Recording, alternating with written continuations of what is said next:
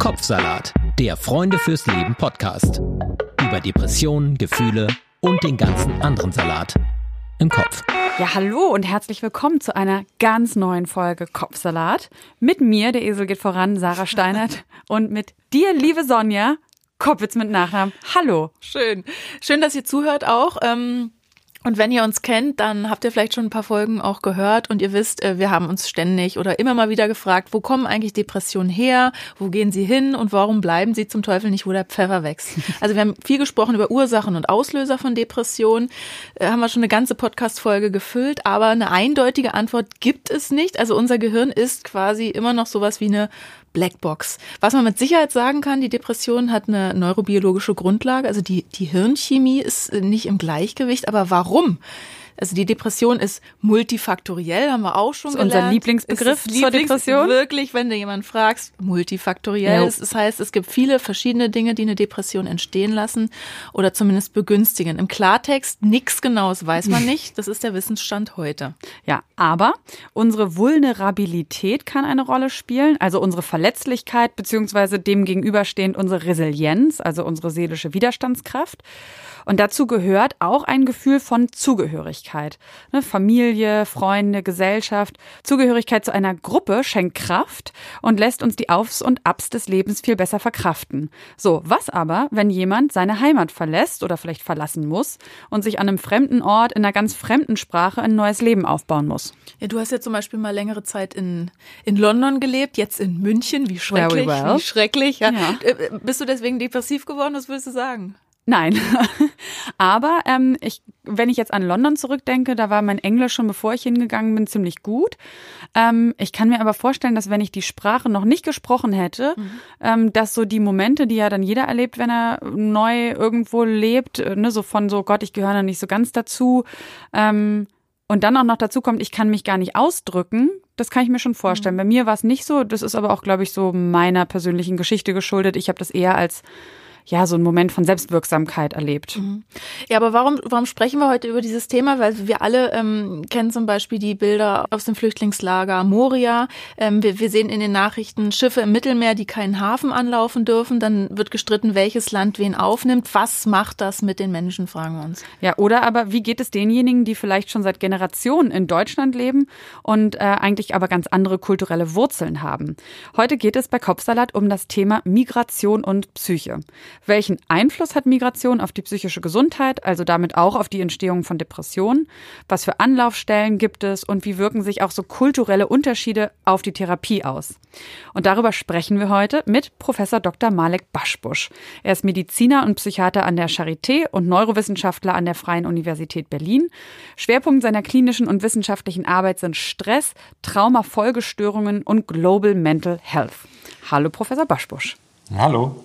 Unsere heutige Folge haben wir mal einfach so genannt, Migration drückt auf die Psyche. Das ist jetzt erstmal so ein Riesenhammer, wenn man das so als Überschrift hat. Also ich für meinen Teil habe einen polnischen Migrationshintergrund. Ihre Eltern stammen aus Syrien. Sind wir deswegen anfälliger für psychische Erkrankungen wie etwa eine Depression?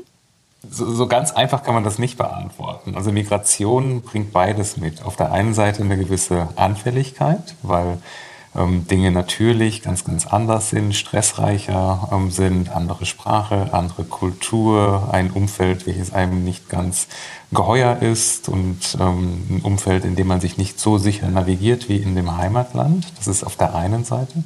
Auf der anderen Seite ähm, bringt man aber, ähm, wenn man ein Migrant ist oder eine andere Kultur, mitbringt, auch eine ganze Reihe von Resilienzfaktoren mit. Ja? Mhm. Also man, man schafft es in verschiedenen kulturellen Umfeldern ähm, zu navigieren. Man lernt quasi mit der Muttermilch direkt ähm, Dinge aus zwei verschiedenen Perspektiven oder noch mehr verschiedenen Perspektiven wahrzunehmen. Das fördert ähm, die kognitive Flexibilität, was am Ende dann ein Resilienzfaktor mhm. ist. Das heißt, ähm, auf diese ganz einfache Frage, ähm, ob das Ganze dann schwierig ist, ein Stressor ist, ob man vulnerabler ist, das Wort scheinen Sie zu mögen oder nicht, das äh, äh, antworte ich dann mit einem ja, knackigen Jein. Perfekt. Und dazu jetzt ein Song.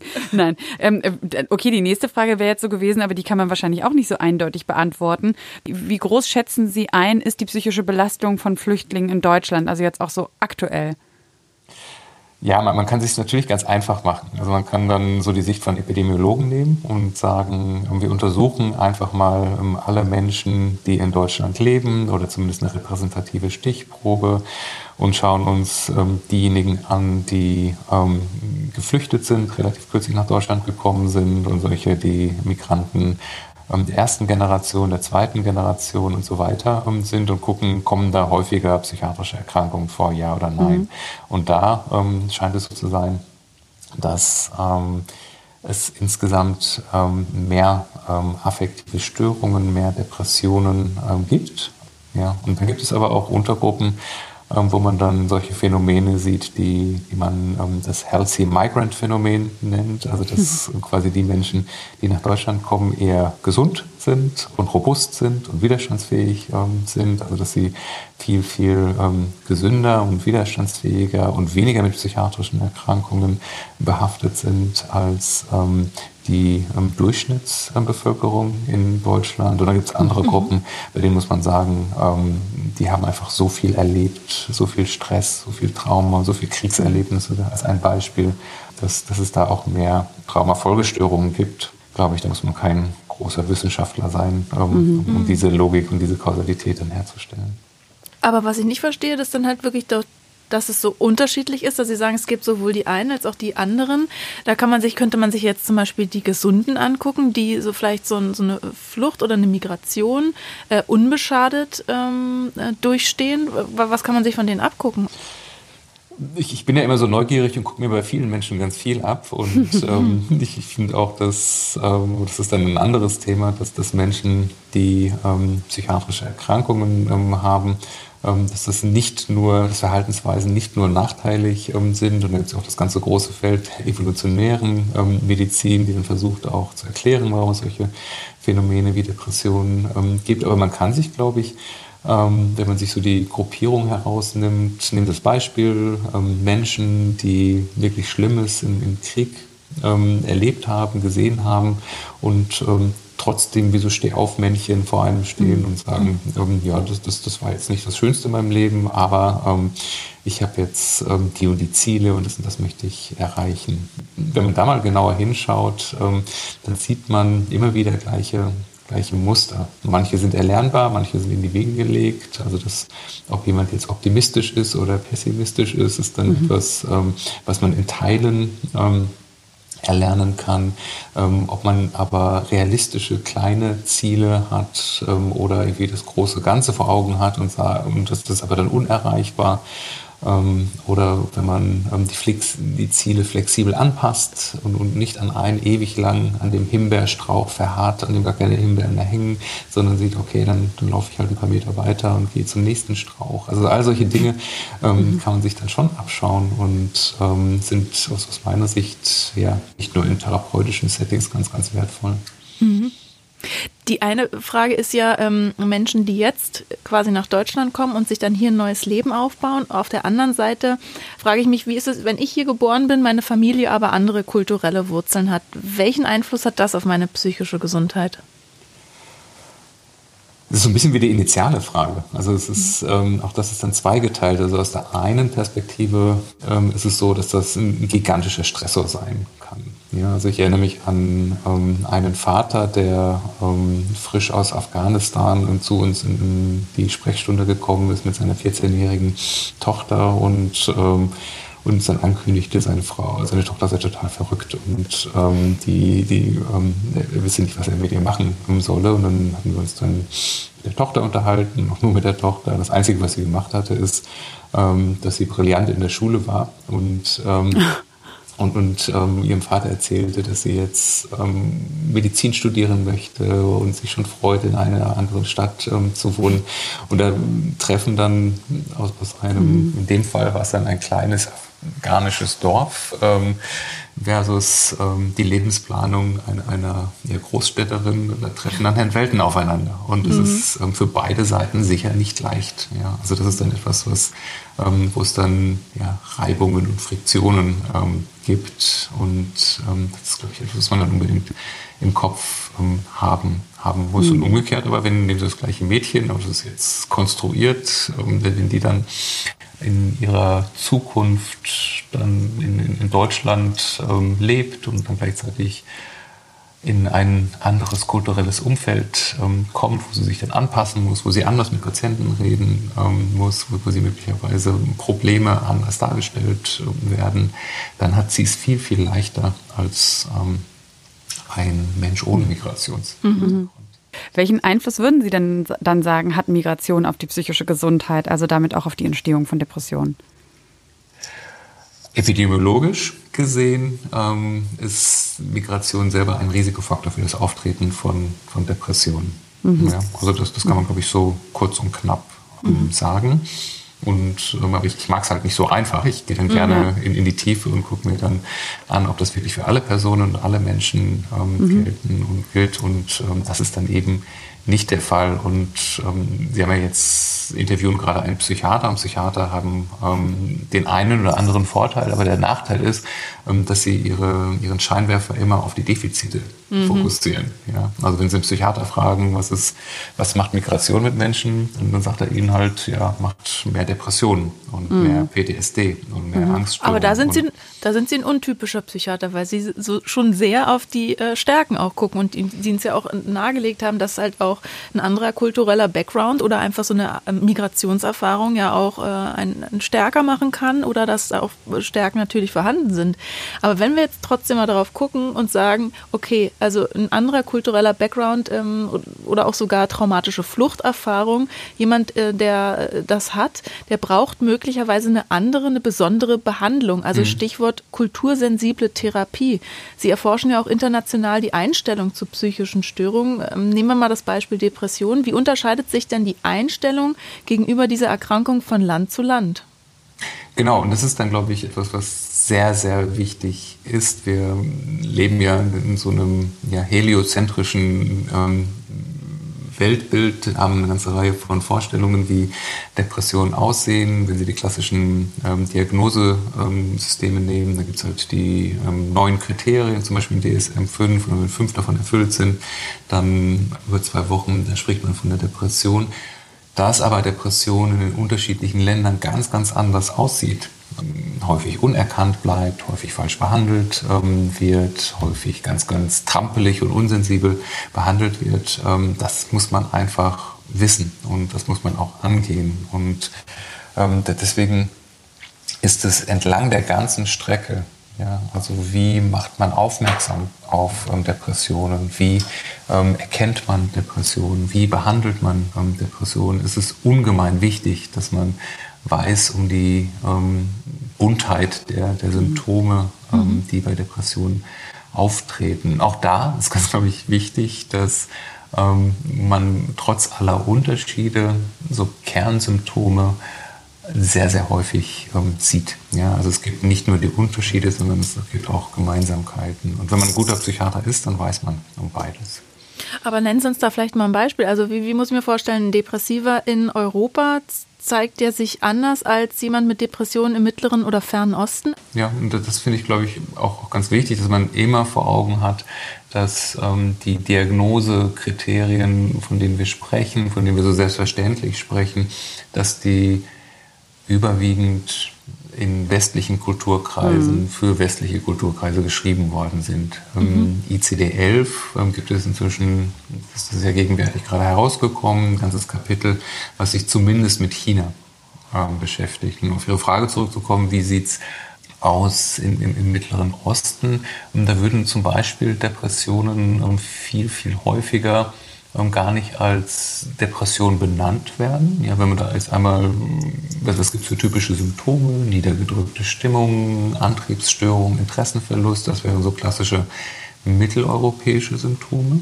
Im, mhm. im Mittleren Osten ähm, käme dann der Patient häufiger mit ähm, körperlichen Beschwerden ja, mhm. und ähm, würde dann sagen, ja, ich habe irgendwie Kopfschmerzen und der, der Schlaf funktioniert irgendwie nicht richtig. Und, und das wären dann die prominenten ähm, Symptome. Und deswegen ähm, tauchen dann aus, aus unterschiedlichsten Gründen Patienten auch gar nicht so häufig beim Psychiater dort mhm. auf.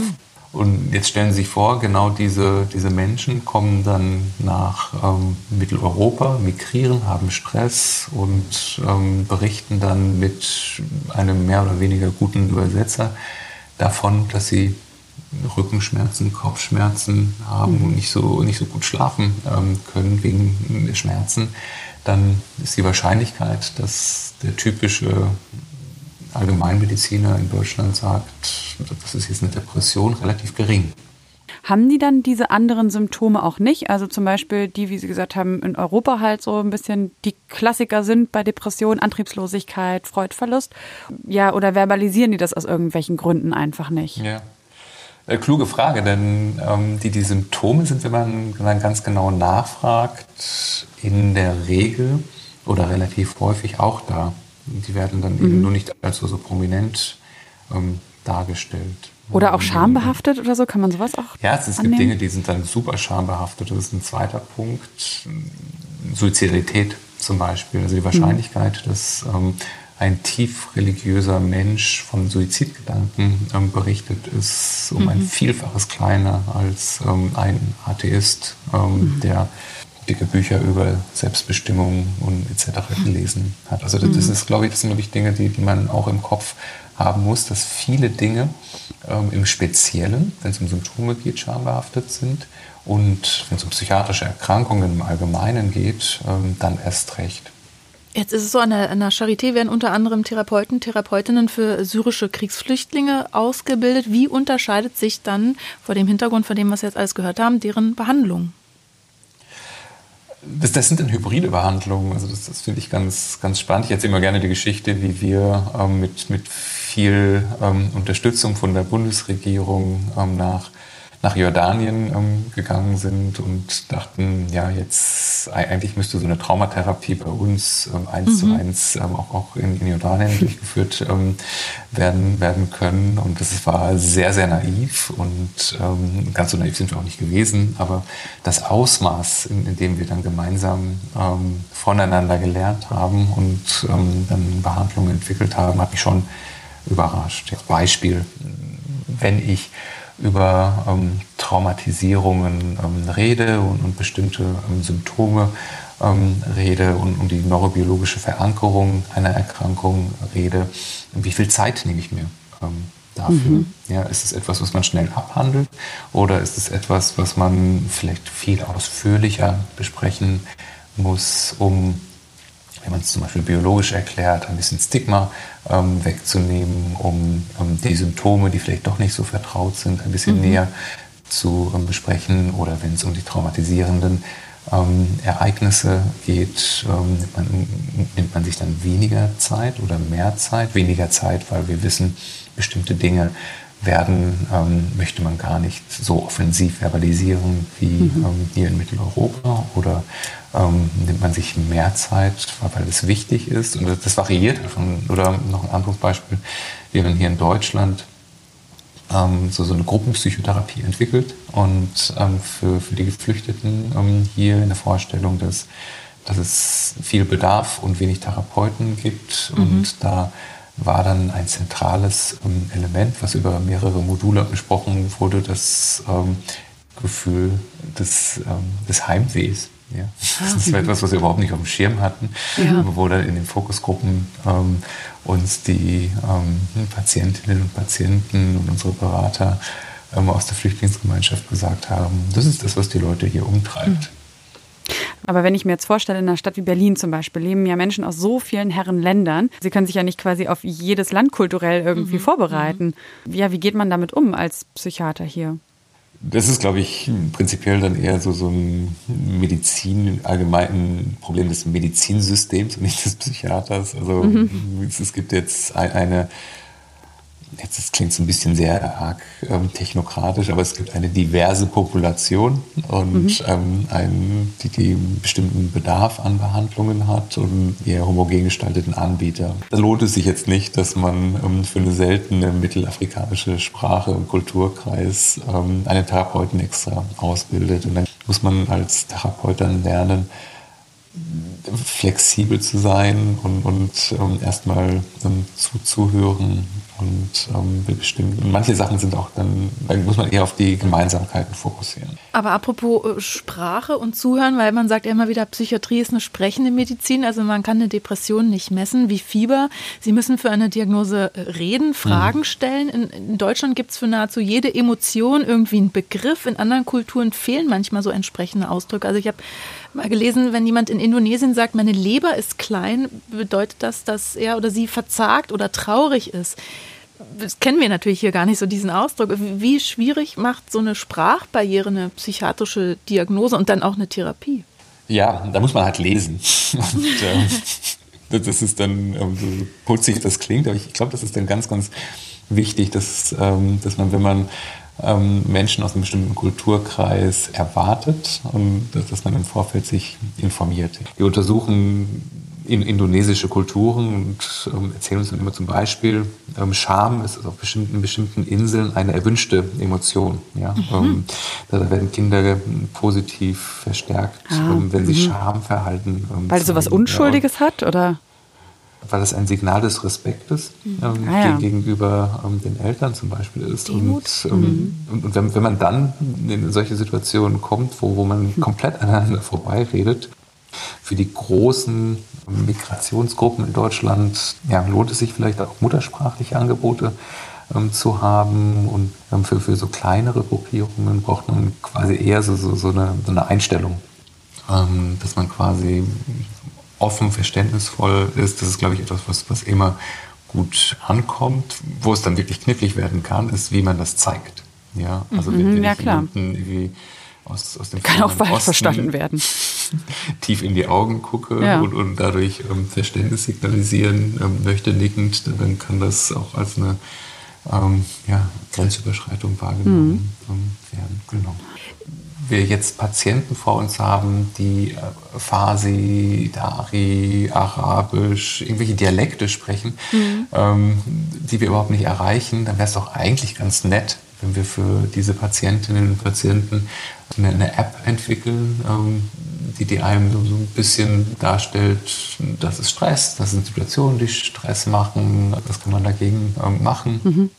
Und ähm, genau das haben wir auch gemacht. Also wir haben dann mhm. eben auf, zunächst einmal jetzt in, in vier Sprachen, Deutsch, Englisch, ähm, Farsi und Arabisch, so eine App, und, und, erreichen dann plötzlich eben nicht eine Person in eins zu eins und auch nicht sechs Personen in einer Gruppe, ähm, sondern ähm, Hunderte oder Tausende. Mhm. Und ähm, das, was Sie angesprochen haben, das ist, glaube ich, so ein, ein Übersetzungstool oder ein, ein Tool, bei, bei dem wir ähm, versuchen, mit ähm, automat automatisierten Spracherkennungsprogrammen ähm, eine Diagnose zu machen. Ja? Also mhm. wir Psychiater sind in manchen Kontexten extrem unkreativ, ja, fragen immer die gleichen Fragen. Ähm, Sie sind aber um, wirklich sehr selbstkritisch.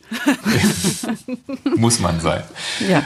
Nach welchen bestimmte Fragen in einer bestimmten Abfolge und die haben wir dann einfach übersetzt und haben mhm. mit so einem Sprachübersetzungs ähm, Tool ähm, dann die Antworten automatisch erkannt und wenn zwei Lackmusfragen anschlagen, dass dann weitere tiefergehende Fragen gestellt werden. Mhm. Und wo wird das eingesetzt? Das ist noch in der Entwicklung. Ja? Man, so. man kann sich ja vorstellen, dass das überall einsetzbar ist. Das kann in Kastrop-Rauxel, wo es keine arabisch sprechenden Therapeuten, Psychologen gibt, eingesetzt werden, aber genauso gut in Satari, in irgendeinem Camp. Aber noch ist es Zukunftsmusik. Äh, es klingt nach Future, Hightech, äh, künstliche Intelligenz und irgendwie noch weit weg. Lassen Sie uns noch mal ganz konkret in den Alltag von Menschen mit Migrationshintergrund gucken oder in den Alltag von Geflüchteten, die hier angekommen sind. Also nehmen wir mal Stichwort Heiratsmigrantinnen ohne Sprachkenntnisse, Töchter und Söhne aus Einwandererfamilien, die und meinetwegen unter der Fremdbestimmung und Generationenkonflikt leiden, Frauen mittleren Alters, die an der Untreue ihres Mannes zerbrechen und so weiter. Es gibt ja viele Beispiele. Was sind denn die ersten Anlaufstellen, was die seelische Gesundheit für diese Menschen betrifft? Wäre ich jetzt ein politischer Entscheidungsträger, dann würde ich sagen, dass das Psychiatriesystem so, so dicht gestrickt, innerhalb von fünf Kilometern kriegt man an jedem Ort in Deutschland ähm, direkt Hilfe. Ja, also mhm. es ist, und, und dann scheue ich mich immer, die Situation, die wir in Berlin haben, zu generalisieren. Also da leben, mhm. leben wir teilweise natürlich in einer sehr, sehr luxuriösen Situation. Es gibt in Berlin Anlaufstellen, ähm, in denen zum Beispiel bei uns, da weiß man, wenn man Arabisch sprechendes Problem hat, kann man hingehen. Ja, es, es gibt ähm, eine Stelle, Transfer heißt die, da gibt es quasi so als Relais für ganz Berlin Angebote. Es gibt in, anderen Charité-Standorte sehr, sehr gute Angebote. Es, es, gibt inzwischen auch in Vivantes Krankenhäusern ähm, so etwas, wenn, wenn Sie ähm, jung sind, ein junges Kind haben und Probleme haben, dann, dann, gibt es die frühen Hilfen. Also das ist je nachdem, wie das Problem geartet ist, ähm, gibt es eine ganze Reihe von Anlaufpunkten. Aber ich glaube, eine gute erste Anlaufstelle ist äh, ein Hausarzt, ähm, wenn man psychische Probleme hat, hoffentlich mit einem gewissen Grundwissen ausgestattet, einen dann vermitteln kann. Und das ist, glaube ich, auch eine der großen Aufgaben, ja, ich, ich, kann die besten Angebote entwickeln. Die können ganz, ganz toll und ganz, ganz fancy und ganz, ganz wirksam sein. Aber es ist, hilft alles nichts, wenn die Menschen nicht, nicht wissen, dass es uns gibt und ähm, wie man zu uns kommt. Kommen wir mal schon langsam zum Fazit. Sie haben mal gesagt, Professor Baschbusch, dass globale Gesundheit vor unserer Haustür anfängt. Wie meinen Sie das? Ja, wenn man ähm, globale Gesundheit hört sich ja immer danach an und, die jungen Kollegen, die sich bei uns dafür interessieren, sagen, das ist, das ist ganz toll, weil ähm, dann reisen wir nach Vietnam und nach Jordanien. Haben dann, ähm, Ach, das ist die Motivation. Nein, nicht ausschließlich, aber es ist schade zumindest nicht. Die Probleme, die es dort gibt, ja, wenn ich migriere oder wenn ich einen gewissen kulturellen Hintergrund ähm, habe, dann ist das etwas, was in einem Camp in Jordanien sein kann, mhm. was in, in, einer Metropole wie Hanoi in Vietnam sein kann, aber was genauso gut ähm, bei uns vor der Haustür sein kann. Wenn ähm, Menschen aus ähm, Syrien zum Beispiel hierher kommen. Das heißt, die großen Fragen hinsichtlich globaler Gesundheit, ähm, wie lässt sich Migration verarbeiten, stresst Migration, ist, ähm, sind Menschen mit einem anderen kulturellen Hintergrund ähm, anders zu behandeln. Also all das sind, glaube ich, Dinge, die man nicht, für die man sich nicht in ein Flugzeug setzen muss, mhm. um sie okay. zu adressieren. Okay. Ja, vor allem, wenn man dann liest dass, oder weiß, dass rund jeder fünfte Mensch in Deutschland eben seine Wurzeln in einem anderen Land hat. Was bedeutet das? Also auch nochmal so eine zusammenfassende Frage. Was mhm. bedeutet das für die psychiatrische Versorgung von Menschen mit Migrationshintergrund in Deutschland?